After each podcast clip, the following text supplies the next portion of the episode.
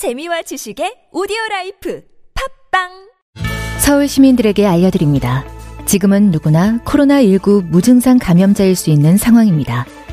증상이 없어도 서울 시민이라면 누구나 익명으로 무료 검사 받으실 수 있습니다. 나와 내 가족, 친구와 동료들을 위해 증상이 없다고 방심 말고 혹시나 할 땐 꼭 검사 받으세요.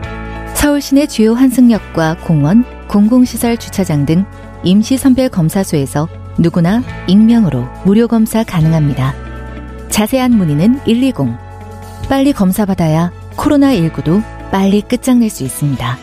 이 캠페인은 서울특별시와 함께합니다.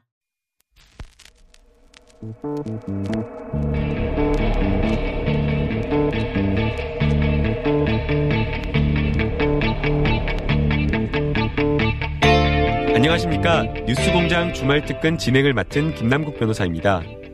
MBC PD수첩 광우병 보도 수사, 인터넷 농객 미네르바 사건, KBS 정현주 사장 사건. 여러분 혹시 이 세 가지 사건의 공통점을 아십니까? MB 시절 세상을 떠들썩하게 했었다라는 것보다 중요한 것은 이 사건 전부 무죄였다라는 사실입니다. 그리고 또 한 가지, 수사 주체마저 같았었죠. 바로 서울중앙지검 특수부의 전신인 대검 중수부의 작품이었습니다. 그런데 2008년부터 2012년까지 5년간 중수부 수사 사건은 1심 무죄율이 9.6%나 됩니다. 일반 사건이 0.36%니까 무려 27배나 무죄율이 높은 것이죠. 상당수 혐의가 아닌 사람들을 이렇게 찍어내는 표적 수사였다라거나 정권의 하명 수사의 결과이니까 어쩌면 이건 당연한 수치일지도 모르겠습니다. 세월은 흘러 정권은 바뀌었습니다. 하지만 대한민국 검찰만은 여전히 수사권과 기소권을 동시에 가진 사실상 세계 유일의 기관입니다. 그런 검찰의 핵심의 중수부의 맥을 이은 특수부가 있고 현재까지도 활발히 전직 장관 가족을 상대로 전방위적 수사를 이어가고 있지요. 수없이 봐왔지만 이 국민이 한치도 바꾸지 못한 검찰이었는데 과연 이 검찰 개혁 완수의 시기가 오고 있는 것일까요? 이때는 바야흐로 2019년 10월 셋째 주 긴장과 기대 속에 뉴스공장 주말특근 시작합니다.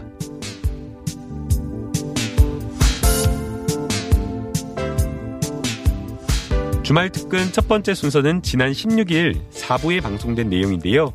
신장식 변호사, 양지열 변호사, 그리고 바로 저 김남국 변호사가 나눈 대담입니다. 개인적으로는 굉장히 뜻깊은 시간이었는데요. 뉴스공장은 전날인 15일 제보자 X라 불리는 금융시장 전문가와 인터뷰 방송을 했습니다. 이날 인터뷰는 그날 방송을 해석하는 일종의 외전 또는 코멘터리였죠. 청취자의 눈높이에서 이번 이슈를 줄기차게 쫓아가고 있는 법조계 혹은 그 주변 전문가들의 해석을 가미했는데요. 정경심 교수의 사모펀드 투자 의혹을 둘러싼 실체적 진실에 한 발짝 더 다가가는 시간이었습니다. 함께 들어보시죠.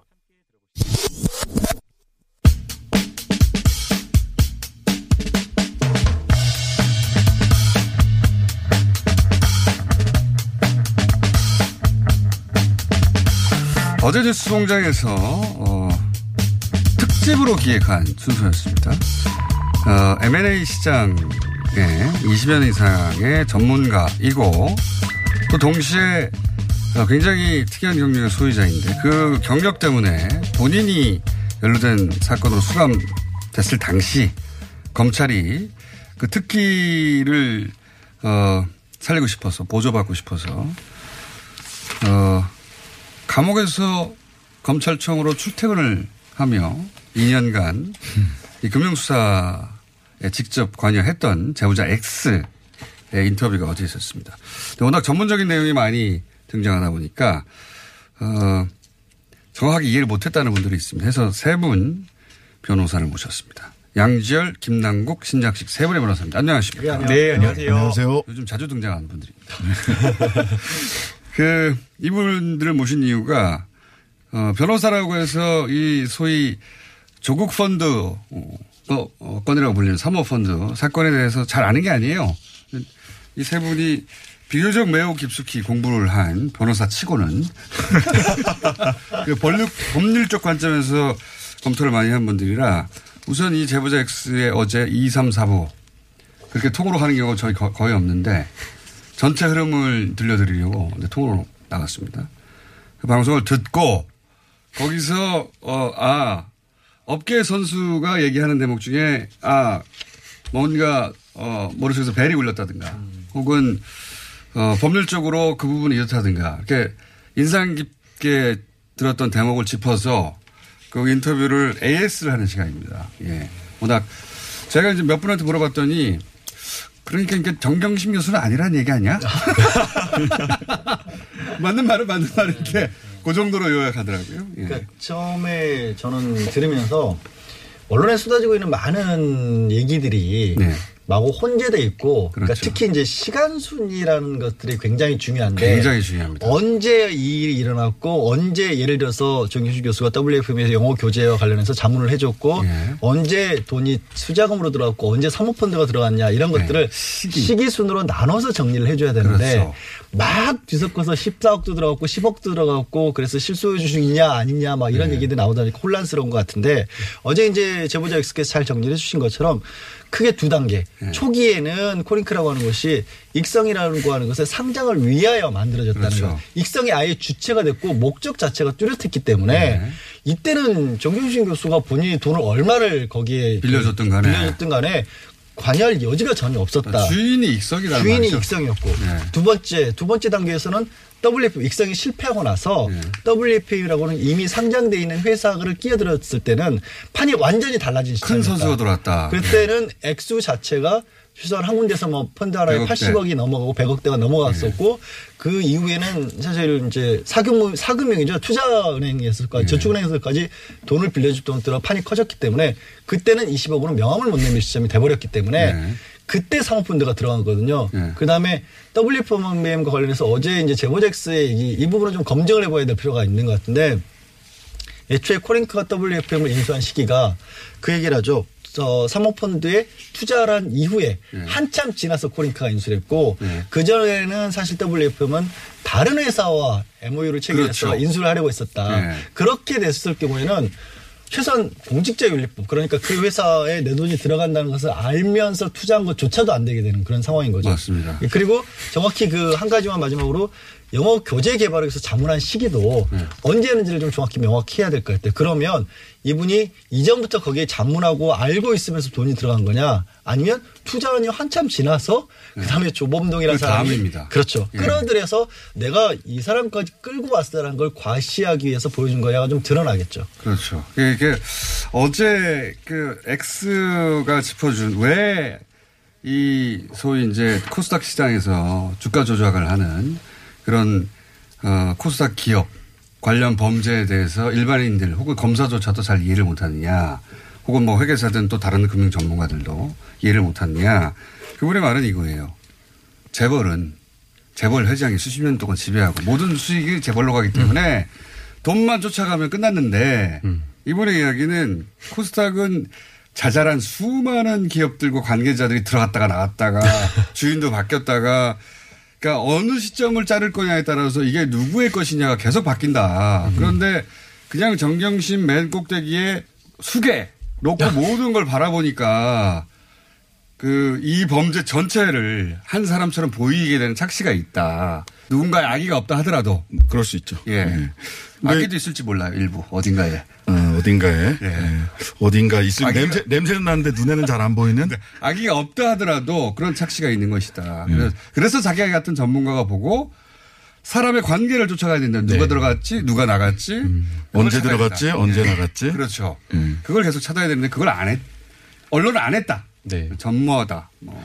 근데 이제 이 뭐 주가 조작이나 우회 상장 뭐 또 코스피 코스닥 이렇게 얘기하면 여기서 돈이 어느 정도 규모가 움직이는지 네. 우리 국민들이 상상을 잘 못하세요. 그러니까 왜냐하면 우리 국민들한테는 뭐 1억이든 5억이든 10억이든 20억이든 하면 하면 굉장히 큰 돈이거든요. 개인은 뭐 천만 원도 큰 돈이니까. 예, 그러니까요. 근데 제가 2010년에 우리나라에서 거의 최고의 주가 조작 사건이라고 할 수 있는 게 2010년에 도이치방크가 코스피 2000을 코스피 200을 한 방에 주가 조작을 했는데 그때 들어간 돈이 10분간 2조 4천억이에요.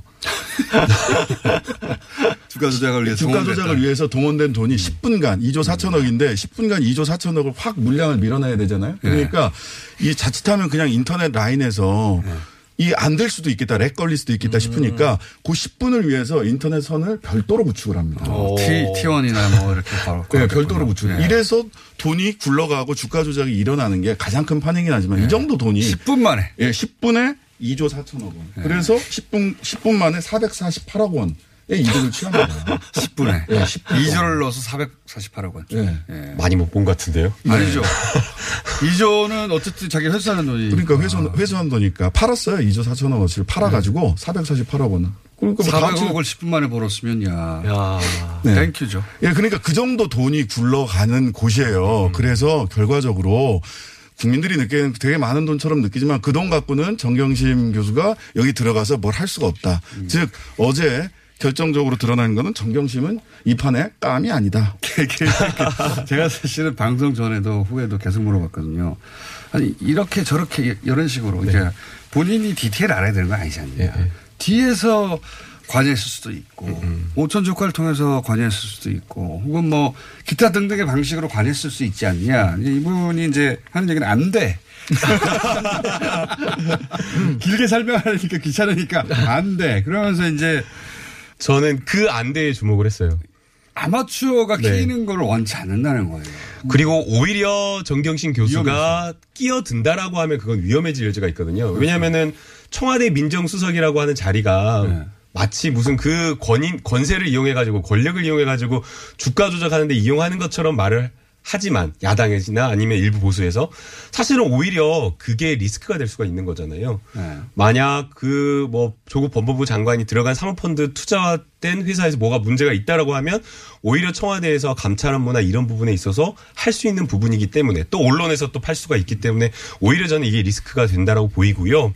그래서는 이 안 돼라고 하는 말이 그냥 뭐 돈이 적어서 안 돼라는 부분도 있지만 부담스러워서 안 될 수도 있겠다라는 그런 생각이 들더라고요. 그 가족이 만약 연루되면 자기들 돈 벌려고 들어갔다가 다, 다 그냥 다 털리는 거 아니에요. 왜냐면 지금 조범동이 그래서 털린 거죠. 그러니까요. 처음에는 이게 리스크 관리가 잘 돼야 되잖아요. 비, 기밀 유지나. 그래서 네. 저는 이런 점에 주목을 했고요. 그 다음에 이제 두 번째는 결국에는 이 쭉 여러 가지 이 기획을 하는 과정에서 가장 많이 발생했던 범죄가 업무상 횡령 그리고 또는 배임이거든요. 네. 근데 이제 조범동 씨의 이 조카의 공소장을 보니까 범죄 사실이 16가지인데 11가지가 이 업무상 횡령과 배임. 돈을 빼돌렸다는 거예요. 네. 다. 예. 그래가지고 제보자 X가 이야기한 것도 업무상 횡령한 돈 13억 원을 이야기를 하더라고요. 그런데 실제 업무상 횡령한 거의 금액이 63억 정도 되더라고요.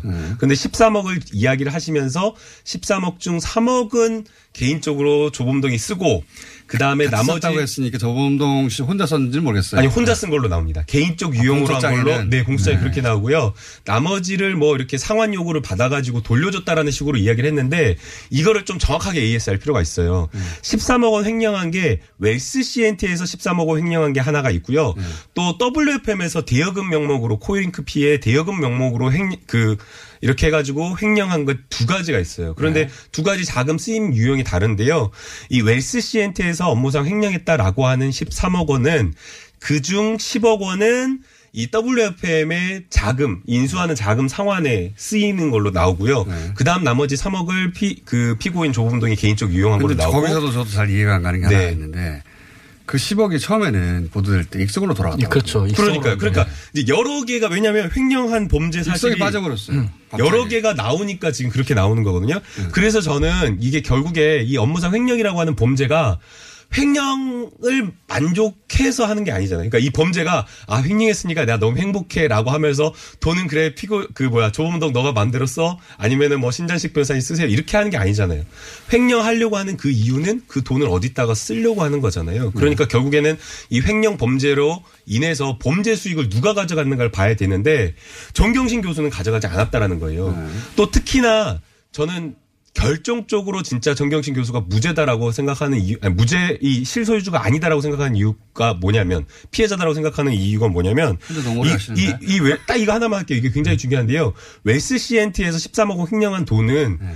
정경심 교수가 14억 투자한 블루펀드에서 웰스 CNT로 투자, 투자 가 되고 회사를 쓰레기로 만들었다고. 웨. 그렇죠. 웰스 네. CNT에서 IFM으로 내려간 그 회사에서 횡령이 된 거기 때문에 네. 정경심 교수, 교수의 돈을 쓴 거죠.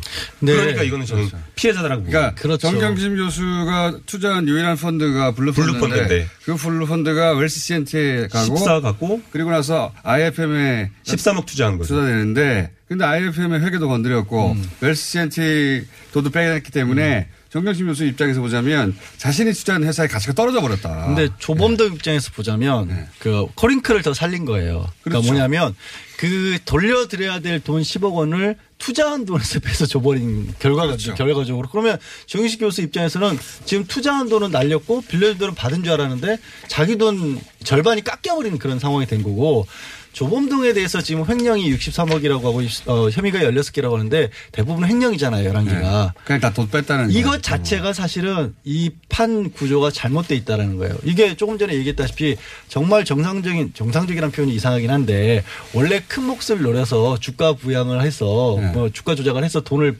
띄기려고 한 거라면 이걸로 범죄를 할 게 아니죠. 왜 거기서 돈을 빼내는 거를 잡습니까? 잡을 수 있었던 게 이거밖에 없었다라는 그러니까 주가 조작을 해서. 뻥튀기로 돈을 벌려고 하는 사람한테 이 판은 그렇게 만들어진 판인데 그렇죠. 중간중간에 뭐 자동차에서 얼마 남기고 자동차를 네. 3천만 원에 샀는데 4천만 원에 산 걸로 예를 들면 인테리어 네. 비용 네. 얼마를 인테리어를 뻥튀기하고. 500 들어갔는데 1000 들어갔다는 식으로 남기고 뭐 이런 걸 다 모은 거 아니에요. 사실은 이거는 그러면 또 예. 의심을 가졌던 부분과는 정 반대 방향인 거예요. 움직임 자체가. 그렇죠. 그럼 정윤식 교수는 정윤식 교수는 되게 웃긴 게 어제도 언론에서는 또 회장님이라고 적힌 파일을 찾았다. 여회장. 여회장. 네. 그러면서 아직도 실소유주를 포기를 안한 것 같은데 그러면 그러면 아직도 실소유주면 이것도 조카가 뒤통수 친 거잖아요. 네. 그 실소유주인데 그걸 돈을 빼서 자기 돈을 갖다가 마치 빌린 돈 갚은 것처럼 줘버렸다? 그것도 말이 안 되고 제보자 X가 지적을 한 것처럼 정말로 뭔가 조작을 해서 수익을 얻으려고 했었으면 뭔가 이익이 나려던 시점에 왜 이제 돌려받으십시오라고 돈을 줘버렸겠나. 그 요약이는 이제 우회 상장의 모델이 다 그려졌어요. 그림이 WFM까지 들어와서. 그러면 드디어 주가 조작을 통해서 내가 시세 차익을 놓을 절호의 기회가 왔지 않습니까? 네. 근데 돈은 빼요. 빼버려. 빠져. 오히려. 빠지세요. 돈을 이렇게. 빠지세요 돼요. 본인이 기획했고 본인이 공범이고 본인이 실소해준데 이제는 돈 벌 기회로부터 빠지세요. 이게 말이 말이 안 되는 말이 거죠. 안 되는 거죠. 네. 그 실소유주 관련해서 이제 제보자 X가 얘기하신 것 중에 200배수 예. 있지 않습니까? 그 예. 부분 이건 다시 봐도 그렇고 전부 다 그렇게 생각을 했지만 요거는 실소유주가 아니라는 200배수로 매수했다는 거는 실소유주가 아니라는 너무나도 명백한 그렇죠. 결정적이에요. 결정적이에요. 그냥 그냥 액면가로 들어가야 되죠. 실소해주면. 네, 실소유주면 액면가로 들어가야 돼. 왜냐하면 이 이걸 200배로 들어가면 자신의 주시 주주로서의 권리를 200분의 1로 스스로 줄이는 거죠. 줄여버려가는 거예요. 그러니까 이 목표는 뭐냐면 이렇게 200분의 200배수로 들어간 이유는 자본 비율 변동 없이 지분 비율 변동 없이 그렇죠. 즉 소유자가 그대로 유지되는 가운데서 그런 그 지배권 변동 없이 현금 자산을 증가시키려고 그렇죠. 하는 거예요. 회사의 돈 결과적으로는 회사의 돈이 필요해서 했던 거죠. 그러니까 자본금은 이렇게 들어가니까 200배수로 들어가니까 2억 5천만 원에서 2억 5천 250만 원밖에 안 돼요. 그렇죠. 500만 원, 그 200, 250만 원딱 늘어났어요. 근데 현금 자산은 5억 원이 늘어난 거예요. 그렇죠. 현금 자산은. 예. 그러니까 그 지배권 비율. 지분은 1%도 안 주고 예. 5억이나 들어온 거죠. 예, 그러니까 소- 실소유자라면 이런 선택을 왜 합니까? 실소유자가 바보죠, 바보. 따로 있기 때문에 실소유자의 소유권을 건드리지 않는 가운데서 현금 자산을 늘리기 위한 선택이에요. 그게 핵심이죠. 예. 또 제보자 X가 지적한 부분 중에 저는 사실은 아직까지도 일정 부분 검찰에 또 선의를 가진 부분도 있다라고 믿고 싶은데 어제 제보자 X가 굉장히 아픈 얘기를 하더라고요. 무슨 증권이라든가 이런 금융 의혹과 관련된 수사를 하면서 회사를 처음부터 이렇게 드러내놓고 공표하다시피 수사를 하는 경우가 어디 있느냐. 아, 그러니까 정말 검조부 수사에서 예. 사실 우리도 지금 이렇게 얘기를 하면서 네. 코링크나 WFM이나 그- 익성이나 뭐 신성 해봤죠. 얘기를 하면 사실 이 회사들은요 여기는 상장대에서도 포함되어 있는데 네. 회사가 곤두박질 치고 있는 거예요 사실 저는 이 이 그 어제 방송이 하도 재밌어서 제보자 X가 다른 데서 한 방송까지도 들어봤는데 네.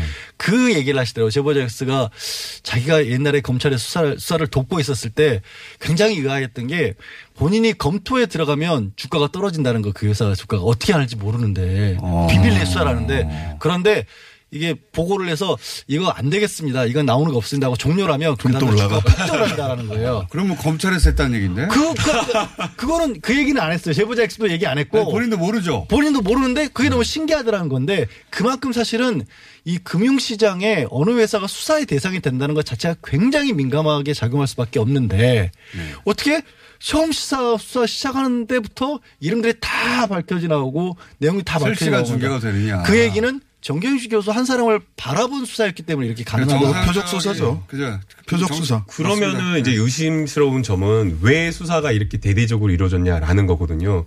뭐 사모펀드와 관련되어서 뭐 언론 보도가 나오고 의혹은 있을 수는 있지만 그러나 큰 그림을 그렸다는 게 처음에 들어갈 때부터 아니다라는 거잖아요.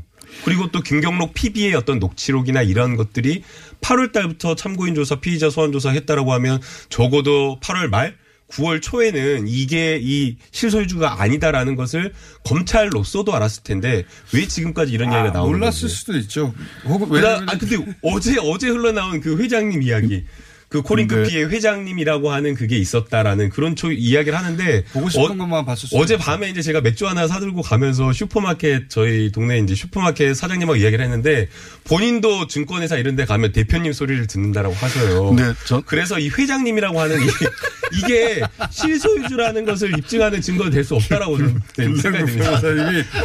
뉴스공장 처음 나왔을 때 본인이 한마디도 못했거든요. 아. 아, 그래서 지금 상대가 뭐라고 하든 무조건 말하는 거예요.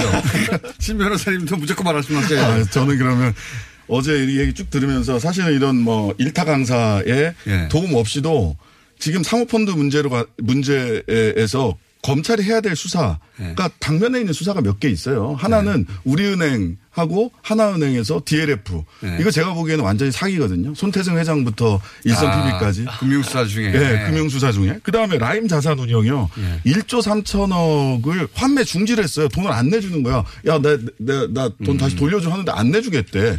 이게 무슨 일이 있는지 이거 수사해야지 왜 이 사실은 말도 안 되는 조단인데 수사하고 있냐. WFM에서 200만 원 받았다 이런 거 수사하고 있냐 이거죠. 예, 그런 거죠. 1조 3천억이 환매 중지야. 이 말이 되는 사태가 아니거든요. 이게 진짜. 얘기를 해준 게 또 제보자 X의 얘기 중에서 이제 WFM과 관련해서 본인이 조범동이 뭔가 일정 시점 이후부터는 굉장히 큰 소리를 쳤고 돈도 주변에 많이 모였다라는 얘기를 하잖아요.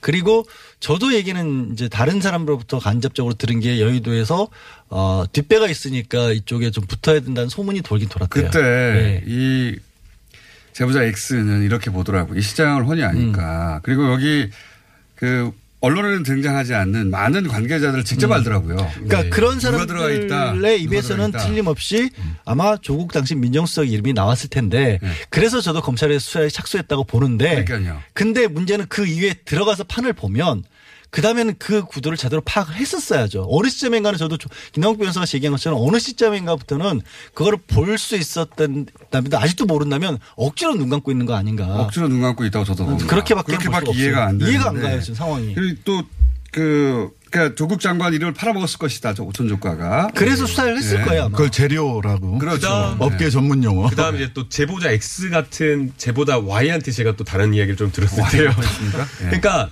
그 공직자라든가 아니면은 재벌의 조금 뭐 실력자라든가 아니면 재벌의 2세나 3세들이 주가 조작에 참여를 하려고 한다면 네. 철저하게 완전히 아예 숨는다라는 거예요. 당연하죠. 아예. 그러니까 누가 WFM에 나타나가지고 영어 교재를 하고 200만 원을 왔습니까? 기록을 WFM이 남기고. 뭐예요? 요런 질문조차 하지 않고 완전히 숨어가지고 연락조차 대리인을 통해 가지고 두 단계 세 단계 정도 숨어가지고 그러니까요. 한다라는 거거든요. 또 납득가는 그 제보자 X의 주장은 뭐냐면 아니 이 배당 주식조차 팔아버렸는데 주식이 문제 된다고 해가지고 네.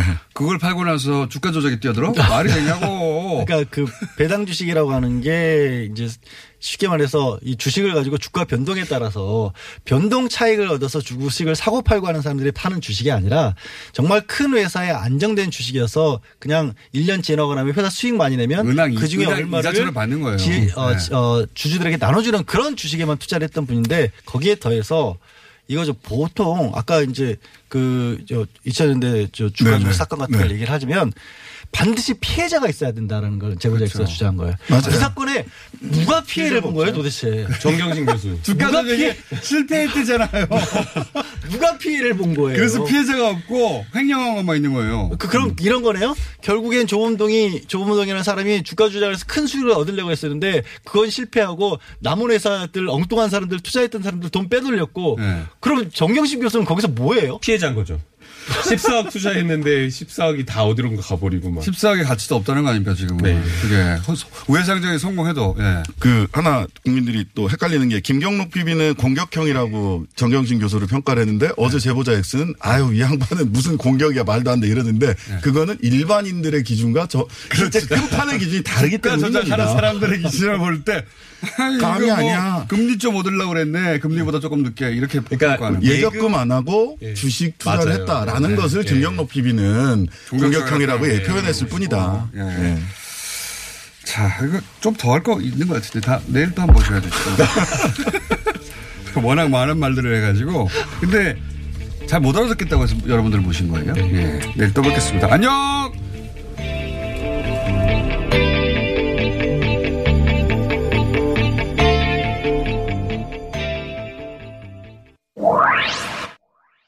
네, 저는 이날 동네 슈퍼마켓 사장님과 나눴던 대화를 언급했었는데요. 이 본인도 증권회사 같은 데 가면 대표님 소리를 듣는다라는 얘기를 했었죠.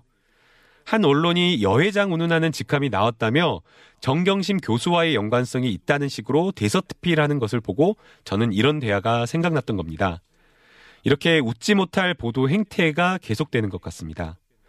아울러 신장식 변호사님 말씀대로 거의 사기에 가까운 우리은행, 하나은행, DLF 판매 같은 금융범죄엔 미온적인 검찰의 행태도 저희가 꼭 짚고 넘어가야 할 문제로 보였습니다. 또 많은 청취자분들이 저희와 함께 해주셨는데요. 이주인님은 와 자꾸 들으니 쏙 이해가 됨. 전 국민 펀드 전문가 될 듯이라며 저희를 칭찬해 주셨고요. 한빈님은 대한민국 국민으로 사는 일이 힘들다. 언론에 속지 않기 위해 경제에 법률 공부까지 해야 하네 라면서 한숨을 쉬셨는데요. 뉴스 공장은 검찰도 언론도 검증하는 자세로 최선을 다하겠습니다. 주말 특근 두 번째 순서는 지난 16일 방송된 이건태 변호사와의 인터뷰입니다. 이 변호사는 의정부지검 고양지청장을 지낸 검찰 출신 변호사죠. 그는 이날 방송에서 조국 전 장관이 35일 동안 10년치 일을 했다라고 평가를 했는데요. 왜 그런지 함께 들어보시죠.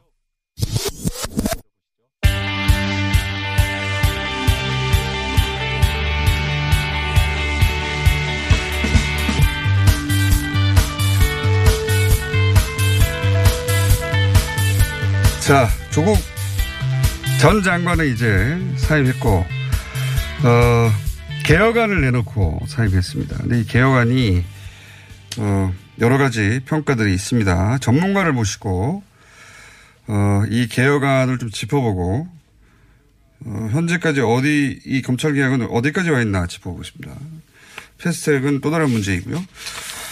어, 검찰 고위 간부 출신의 변호사 이건태 변호사님 나오셨습니다. 안녕하십니까? 네, 안녕하십니까. 예. 어디까지 역임하셨죠? 지청장까지 예, 하셨던 예. 거예요? 고향 지청장. 예. 지청장이면 얼마나 높은 겁니까?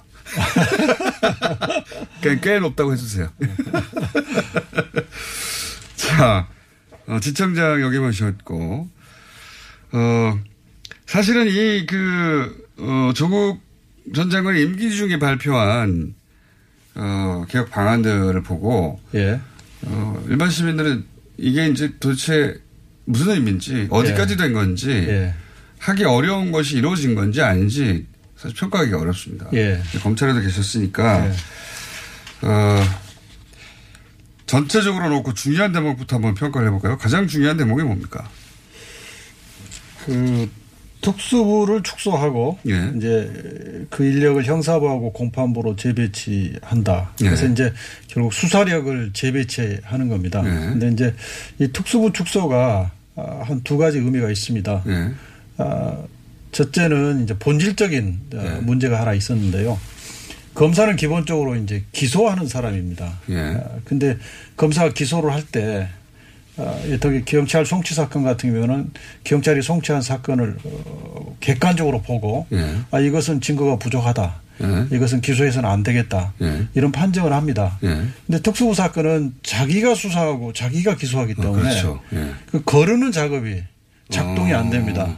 어. 누구도 견제할 수가 없는 거군요. 네, 그렇게 되기 때문에 무리한 기소가 발생하게 됩니다. 그러니까 자기만 수사 정보를 가지고 있고 네.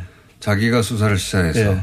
자기가 이 수사의 내용이 어 제3자가 보더라도 엄정하고 객관적인가 네, 네. 그 과정을 자기가 다 관리해 버리기 때문에 마음 먹고 누군가를 예를 들어서 표적으로 수사하는 경우도 그래서 있어 왔던 거 아닙니까 실제로 그러니까 이제 통제가 안 되는 측면이 있는 네, 거죠. 그래. 그래서 이제 특히 이제 특수부가 하명 사건을 많이 과거에는 다뤘거든요. 예, 과거에. 정권이 이거 하라고 해서 예. 예. 그럼 하명 사건을 다루는 검사는 그 성과를 내야 되는 압박감이 심합니다. 그렇죠. 아, 예. 잡아 넣어 한번 잡아 넣을 수 있어야 되는 거 아닙니까? 그래서 예. 그래서 이제 특수부 사- 사건은 무리한 기소가 있고 또 무리한 수사가 있고 예. 어떻게 해서든 구속시키려고 하고 예. 그런 문제점이 있었던 거죠. 그래서 법조계에서는 검찰의 특수수사가 필요한 영역이 있지만 있지만 최소한으로 줄여야 된다. 어, 통제도 안 되고 예, 예. 정치적으로 악용돼 왔기 예, 예, 맞습니다. 예, 최소한을 줄여야 된다. 이런 논의가 있었던 거죠. 음. 그게 이제 첫 번째고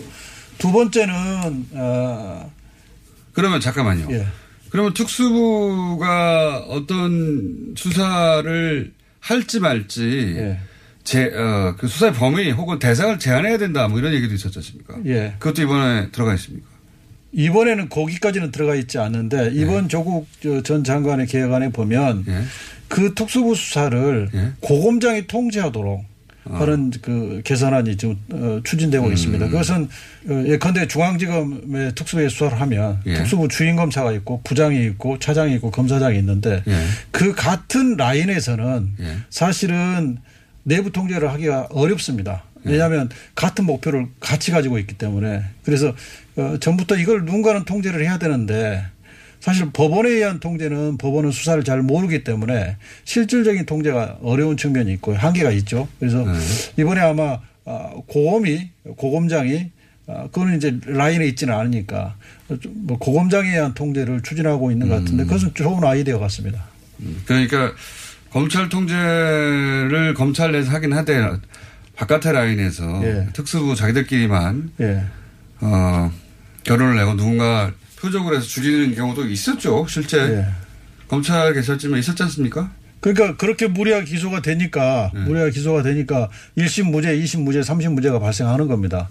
그렇게 무죄가 발생하면 그 무죄에 대해서 이제 책임을 져야지요. 예. 그 근데 책임을 지지 않았잖아요. 그러니까 이- 인사 책임을 지지 않으니까 네. 이번에 조국 전 장관이 그런 부분을 인사권을 제대로 행사해서 네. 법무부가 이제 법무부를 정상화하면 탈검찰화하면 법무부가 그런 문제들을 제대로 네. 인사 반영해서 무리한 수사를 한 부분에 대해서는 인사로 책임을 묻겠다 하는 겁니다. 그러니까 음, 그러면 그동안은 왜 법무부가 그렇게 자신이 원래 합법적으로 가지고 있던 감찰 권한을 제대로 활용을 못한 겁니까? 인사 권한을? 그게 이제 왜 그랬어요? 그 이제 과거에 보면 네. 과거에 보면 사실은 어, 과거 정권이 검찰 개혁 의지가 있다고 볼 수가 없습니다. 네. 예컨대 이제 박근혜 정부 같은 경우 보면 총리도 검사 출신, 예. 비서실장도 검사 출신, 네. 민정수석도 검사, 검사 출신, 출신. 법무부 장관도 검사 출신.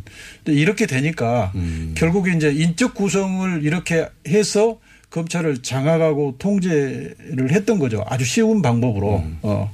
근데 이제 음. 근데 거꾸로 검찰 입장에서는 여기저기 다가 있는 거네요, 그러면. 권력의 그러니까 핵심에. 네. 이제 그렇게 이제 구성이 되면 이제 정권 차원에서는 검찰을 쉽게 장악할 수 있는 이점이 있고 예. 또 거꾸로 검찰 측면에서 검찰 측면에서 보면 검찰도 아, 검찰의 의견과 의사를 또 쉽게 관철할 수 있는 그렇겠네요. 음. 통로가 마련된 거죠. 그래서 이런 구조에서는 검찰 개혁이라는 게 사실은 할 수가 없는 구조죠. 그러니까 검찰은 권력의 칼로 쓰이면서 어, 또그 과정에서 자기 권력을 확보하고 서로 주고받으며 공생했던 관계. 예, 그런 예. 측면이 있었습니다. 예. 근데 이제 정권은 5년 있으면 바뀌니까 예. 검찰 조직은 영원하고 그렇습니다. 예. 그러면서 검찰 권력은 공고해졌고 예. 네. 강력해졌다. 통제할 수가 없었다 사실상. 근데 지금은 이제 그걸 어, 그런 고리를 끊어내서 인사 권한으로 만약에 이게 무리한 수사였다. 네. 어, 그리고 명백히 표적 수사였다. 라는 판정이 되면 책임을 묻겠다는 거 아닙니까? 그러니까 이제 그 문재인 정부에서는 민정수석과 법무부 장관을 계속해서 비검사 출신으로 세우지 않습니까? 네. 이것은 인적 구조를 통해서 검찰을 장악하겠다는 의도 자체가 없다. 음. 우리는 검찰을 정치적 중립과 수사권 독립을 보장해 주겠다라는 것을 아주 명확하게 드러낸 것입니다. 그리고 음. 또 대통령께서도 어 이번에 그 윤 총장께 네. 임명 당시에 살아있는 권력도 수사를 해라라고 네. 했지 않습니까? 네. 이번에 조국 전 장관 가족에 대한 수사도 예. 아주 대표적으로 검찰이 수사권 독립을 이뤘다는 것을 상징적으로 보여주는 과거. 정부에서 있을 수 없는 일이죠. 있을 수 없는 일이죠. 절대 있을 수 없는 네. 일이죠. 그런데 네. 이제 그렇게 됐으면 이렇게 수사권 독립이 되면, 되면? 그러면 검찰을 완전히 내비 둬 버릴 거냐? 검찰이 마음대로 그러니까 하도록. 권력이 검찰에게 권력을 약속을 시킨 거예요. 네. 예, 현 정부는 어, 독립적으로 수사하라고 하는 약속을 지켰어요. 그럼 거꾸로 했어야 할 목이 있는데 그거 그 대목에 대해서 좀 얘기를 해 주죠 그러면.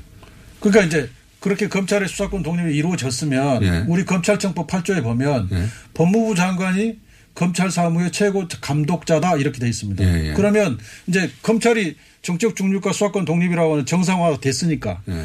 법무부 장관도 이제 정상적으로 법에 정해진 절차와 권한을 가지고 검찰의 에, 그런 잘못된 수사나 이런 것에 대해서는 네. 인사권이나 어, 또 예산권이나 감찰권을 가지고 네. 검사의 무리한 수사 및 기소 또는 비위 이런 것에 대해서는 제대로 정상적으로 어, 그 법무부가 감, 감찰하고 견제하는 어, 그 기능을 애초에 했어야 되는 게 이걸 제대로 하겠다는 거네요. 그렇습니다. 그러니까 왜냐하면 진작부터 했어야 되는 과거에는 법무부가 탈검찰화가 안 됐을 때는 네. 법무부 장관, 차관, 일곱 개 실국장이 전부 검사였습니다.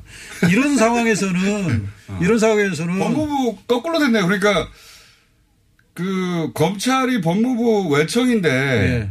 그게 아니라 법무부가 검찰 출장소 같은 역할. 그러니까 저도 비슷하게. 과거에 이제 법무부에 근무를 했는데 네. 법무부의 간부 장관이 모시고 간부회를 해보면 예. 이게 검찰 문제가 이제 논의가 될 때 한 식구 같은 생각으로 논의를 하는 거죠. 아. 그렇기 때문에 사실은 법에서 장치해 놓은 이 그 법무부가 검찰을 어 이게 인사권을 제대로 감찰권 아, 핵심이 거기 있구나. 예, 네. 이렇게 통제하고 또 검찰은 검찰대로 정치적 중립과 수사권 독립을 이뤄서 하고 네. 이 양자의 견제와 균형 원리가 작동이 안 됐던 거죠. 어, 다 같은 편이었군요. 예. 그렇군요. 이제 그걸 원래 해야 되는 대로 하겠다는 게 지금 핵심입니다. 그렇습니다. 아. 정상화 시키겠다. 어, 정상화 시키겠다. 정권도 검찰을 이용하지 않겠고 어, 대신에 검찰의 잘못에 대해서는 제대로 인사권과 감찰권을 가지고 제대로 책임을 묻는 그래서 정상화 시키겠다는 겁니다. 그러면 그동안 그, 그러니까 핵심을 이해했습니다. 본질을. 법무부, 이게 법무부가 할수 있는 데까지만 할수 있으니까 법무부에서는. 법무부에서는 그러니까 지금 공수처법원이라든가 검경수사권 조정 같은 경우는 국회가 하게 할 문제고 예. 법무부가 법무부 자체로 할 수 있는 게 원래 했었어야 하는 감찰과 견제와 그런 기능들 충실해서 어, 검찰이 궤도로 벗어나지 않도록 하겠다. 정치적 검찰이 되거나 또는 네. 과도하게 자기 권력을 휘두르거나 통제받지 않거나 그러지 않도록 하겠다는 거지 않습니까? 예. 그게 본질인 것 같고 그 방안들이 여러 가지 나온 거군요. 그렇게 할수 있도록. 예. 네. 그리고 이제 거기과 그것과 이제 그 법무부하고 검찰의 견제와 균형 그, 그 별도로 수사 관행 개선 부분이 들어 있습니다. 이거 굉장히 수사관. 중요한 부분인데요. 예. 인권 그렇습니다. 중심에. 수사 과정에서 그간에는 수사 효율성에 더 중점을 뒀고 인권을 좀 도외시하거나 어, 차선으로 미뤄오는 그런 측면이 있었습니다. 예. 어, 근데 실제로 수사받는 국민들 입장에서는 공수처가 생기고 안 생기고 이런 부분보다는 실제로 수사 현장에서 인권이 존중받는 수사를 받는 것 이거 굉장한 그 민생에 관한 문제이거든요. 근데 예컨대 그 형사사건 공개 금지 제도 이건 지금에 진행되고 있는 지금까지 저- 적용해왔던 수사 공보 준칙을 개정해서 보다 인권 친화적으로 바꾸겠다는 거거든요. 그러니까 과거에 보면 검찰이 보도 자료를 내면 네. 그 시점에서 언론에 대서특필 되고 얼굴이 온 국민한테 알려지고 근데 나중에 무죄 판결을 다- 받게 되면 이미 잃어버린 명예 재산 그렇죠. 무너진. 무너진 가족 관계가 회복이 안 됩니다. 3년의 재판 결과 누가 관심이 예. 없습니까? 그렇기 때문에 이건 개선을 해야 됩니다. 예. 어, 두 번째 이제 심야조사 금지. 예. 어, 기존에도 9시 넘어서 12시 넘어서 할 때는 동의를 받도록 돼 있었어요. 예. 근데 이게 점차 점차 점차 흐지부지 되면서 어. 동의를 해달라고 하면 예. 피조사자는 검사한테 괘씸죄 적용될까 봐 동의를 안 해줄 수가 없습니다. 그렇죠. 예, 그렇죠. 그러다 보니까 이제 심야조사가 어느덧 필요하면 할 수 있는 그런 상황까지 무너져 버렸어요. 음. 그다음에 장시간 조사. 예. 보통 아침 10시부터 수사를 시작합니다. 그럼 12시 넘어까지 수사하면 어느 장사가 네. 그 스트레스와 그 체력적 한계를 견디겠습니까? 맞습니다. 어. 어. 그거 한 다섯 시간만 해도 지치거든요. 왜냐하면 예. 온 신경을 집중해서 맞습니다. 자기를 네. 방어해야 되기 때문에 굉장히 피곤한 말실수 일입니다. 하나라도 그렇습니다. 법정에서는 네. 큰 문제가 되니까 신경이 굉장히 곤두죠. 맞습니다. 예. 그리고 이제 별건 수사. 예. 별건 수사는 이제 기본적인 그 혐의 사실이 잘 진행이 안 되면 의도대로 수사가 안 되면 예. 엉뚱한 혐의를 가지고 압박을 한단 말입니다. 나올 때까지 터는 거죠. 아, 예. 근데 그런 부분들이 이번에 이제 조국 전 장관이 개혁 리스트에 다 넣어가지고 이게 이번에 이제 다 해소되거든요. 예. 그러면 수사 현장에서 어, 피조사자들의 인권이 훨씬 더 지- 강화될 거고 민생이 굉장히 긍정적인 방향으로 좋은 영향을 받을 겁니다. 음. 그러면 전체적으로 법무부 장관으로서 내놓을 수 있는 개혁의 방향과 틀은 마련했다 이렇게 보시는 겁니까? 네, 그렇습니다. 저는 저 조국 장관이 전 장관이 35일 동안 예. 에, 굉장히 빠른 속도로 굉장히 많은 일을 해놨다고 네. 봅니다. 전 장관들이 못했던 일을 매우 성과 있게 틀을 만들어 놓고 몇 만들어 년치 일을 한 겁니까 이게? 어, 지금까지는 말만 있었지 아무도 실행을 안 했죠. 그랬나요? 네. 예. 아 10년치 일했나요? 그런 것 같습니다. 예. 가장 10년 어, 임기였네요. 그러니까 이제 지난 그렇죠 10 년 동안 안 됐던 일을 35일 동안에 다 해놓은 거죠. 예. 예. 제 소리가 울린다고 그러네요. 변호사님이 마이크를 가까이 하셔야 된답니다. 아, 나, 저 혼자 나가서 울렸나 봐요. 그 이유인지는 모르겠습니다만. 그러면, 자, 이게 이제 조국 장관이 내놓은 개혁안의 내용, 본질에 대한 예- 이야기고요. 조국 장관에 대한 수사도 검찰 출신이시니까 한 가지만 여쭤보겠습니다. 어, 원래 수사는 사람한테 하는 게 아니라 혐의한테 하는 거 아닙니까? 그렇죠? 그렇습니다. 혐의를 쫓아가는 것이지 네. 혐의를 쫓아가서 어, 그 혐의가 범죄 사실이 입증되면 뭐 그걸 한 사람이 예, 결국 벌을 받는 거니까 그렇게 이루어지는 건데 저는 이제 조국 장관 관련해서는 이제 온 가족이 다 거의 연루됐는데 예. 이게 온 가족의 혐의가 동시에 어, 인지되고 그랬을 리가 없지 않습니까? 예. 제가 이 수사를 보면서 느낀 가장 큰 문제점은 이거는 사람을 잡으러 들어간 거 아니냐. 예. 그게 말하자면 표적수사죠. 예. 예. 사람을 정해놓고 그 주변 모두를 다 털어서 어, 잡으려고 하는 게 표적수사인데 한마디로 하자면 예. 혐의가 아니라 사람 잡 사람 보고 들어가는 거 그런 수사 아닙니까 이거? 그러니까 이 수사가 8월 27일 날 이제 대대적인 압수수색이 시행이 됐는데 네. 그첫 단추부터가 문제가 있었다 이렇게 보입니다. 그게 이제 그 당시가 그 여야 간에 굉장히 어렵게 네. 아, 인사청문회를 합의해서 어, 한 5일 후면 인사청문회가 있는 그 시점이었습니다. 네. 근데 어, 모든 검찰 출신 변호사들이 어, 정말 깜짝 놀랐습니다. 어떻게 이 시점에서 압수수색을 저렇게 대대적으로 하는, 하는 거냐. 그렇게 네. 되면 이제 그 인사청문회가 무력화되고 또 대통령의 그 인사권이 좀 침해되는 측면이 있지 않습니까? 굉장히 이제 그 상상하기 어려운 시점에 수사가 들어간 겁니다. 그런데 저는 또 하나 놀란 게 그렇게 인사청문회가 침해가 됐으면 뭐 침해가 됐으면 사실 국회에서 여야 불문하고 검찰의 그런 그 수사에 대해서 따지고 후속 대책을 논의해야죠. 근데 그렇게 됐는데 어, 합리적으로 추론해보면 검사 검찰이 왜 그 시점에 들어갔는가 나름대로 이건 뭐 어떤 확실한 제보다 이렇게 해서 그걸 믿고 들어간 것 같아요. 막상 들어가 보니까 그 예상과 달리 안 나오니까 그러면 저 성과 없이 좀 후퇴가 안 되니까. 핵심은 특수부 폐지와 심야 조사 금지라는 얘기인데요. 사실상 하명 수사를 전담해온 특수부의 이름을 내리는 것이 이 무리한 기소를 막는 조치가 될 것이라고 평가를 했습니다. 조 전 장관이 과거 장관들이 못했던 일들을 성과 있게 틀을 잡았다라는 말을 했죠. 또 이건태 변호사는 특히 이 고검장이 특수부 수사를 통제하도록 하는 개선안에 주목했는데요. 내부 통제가 어려워서 무리한 수사로 이어진 문제들이 이렇게 하면 어느 정도 해결될 것으로 기대했습니다. 네, 청취자들도 이 변호사의 세심한 평가를 귀 기울여 들어주셨는데요. 김민준님은 이번에 개혁 못하면 영원히 못합니다. 힘을 모아 이뤄내자라고 하셨고요.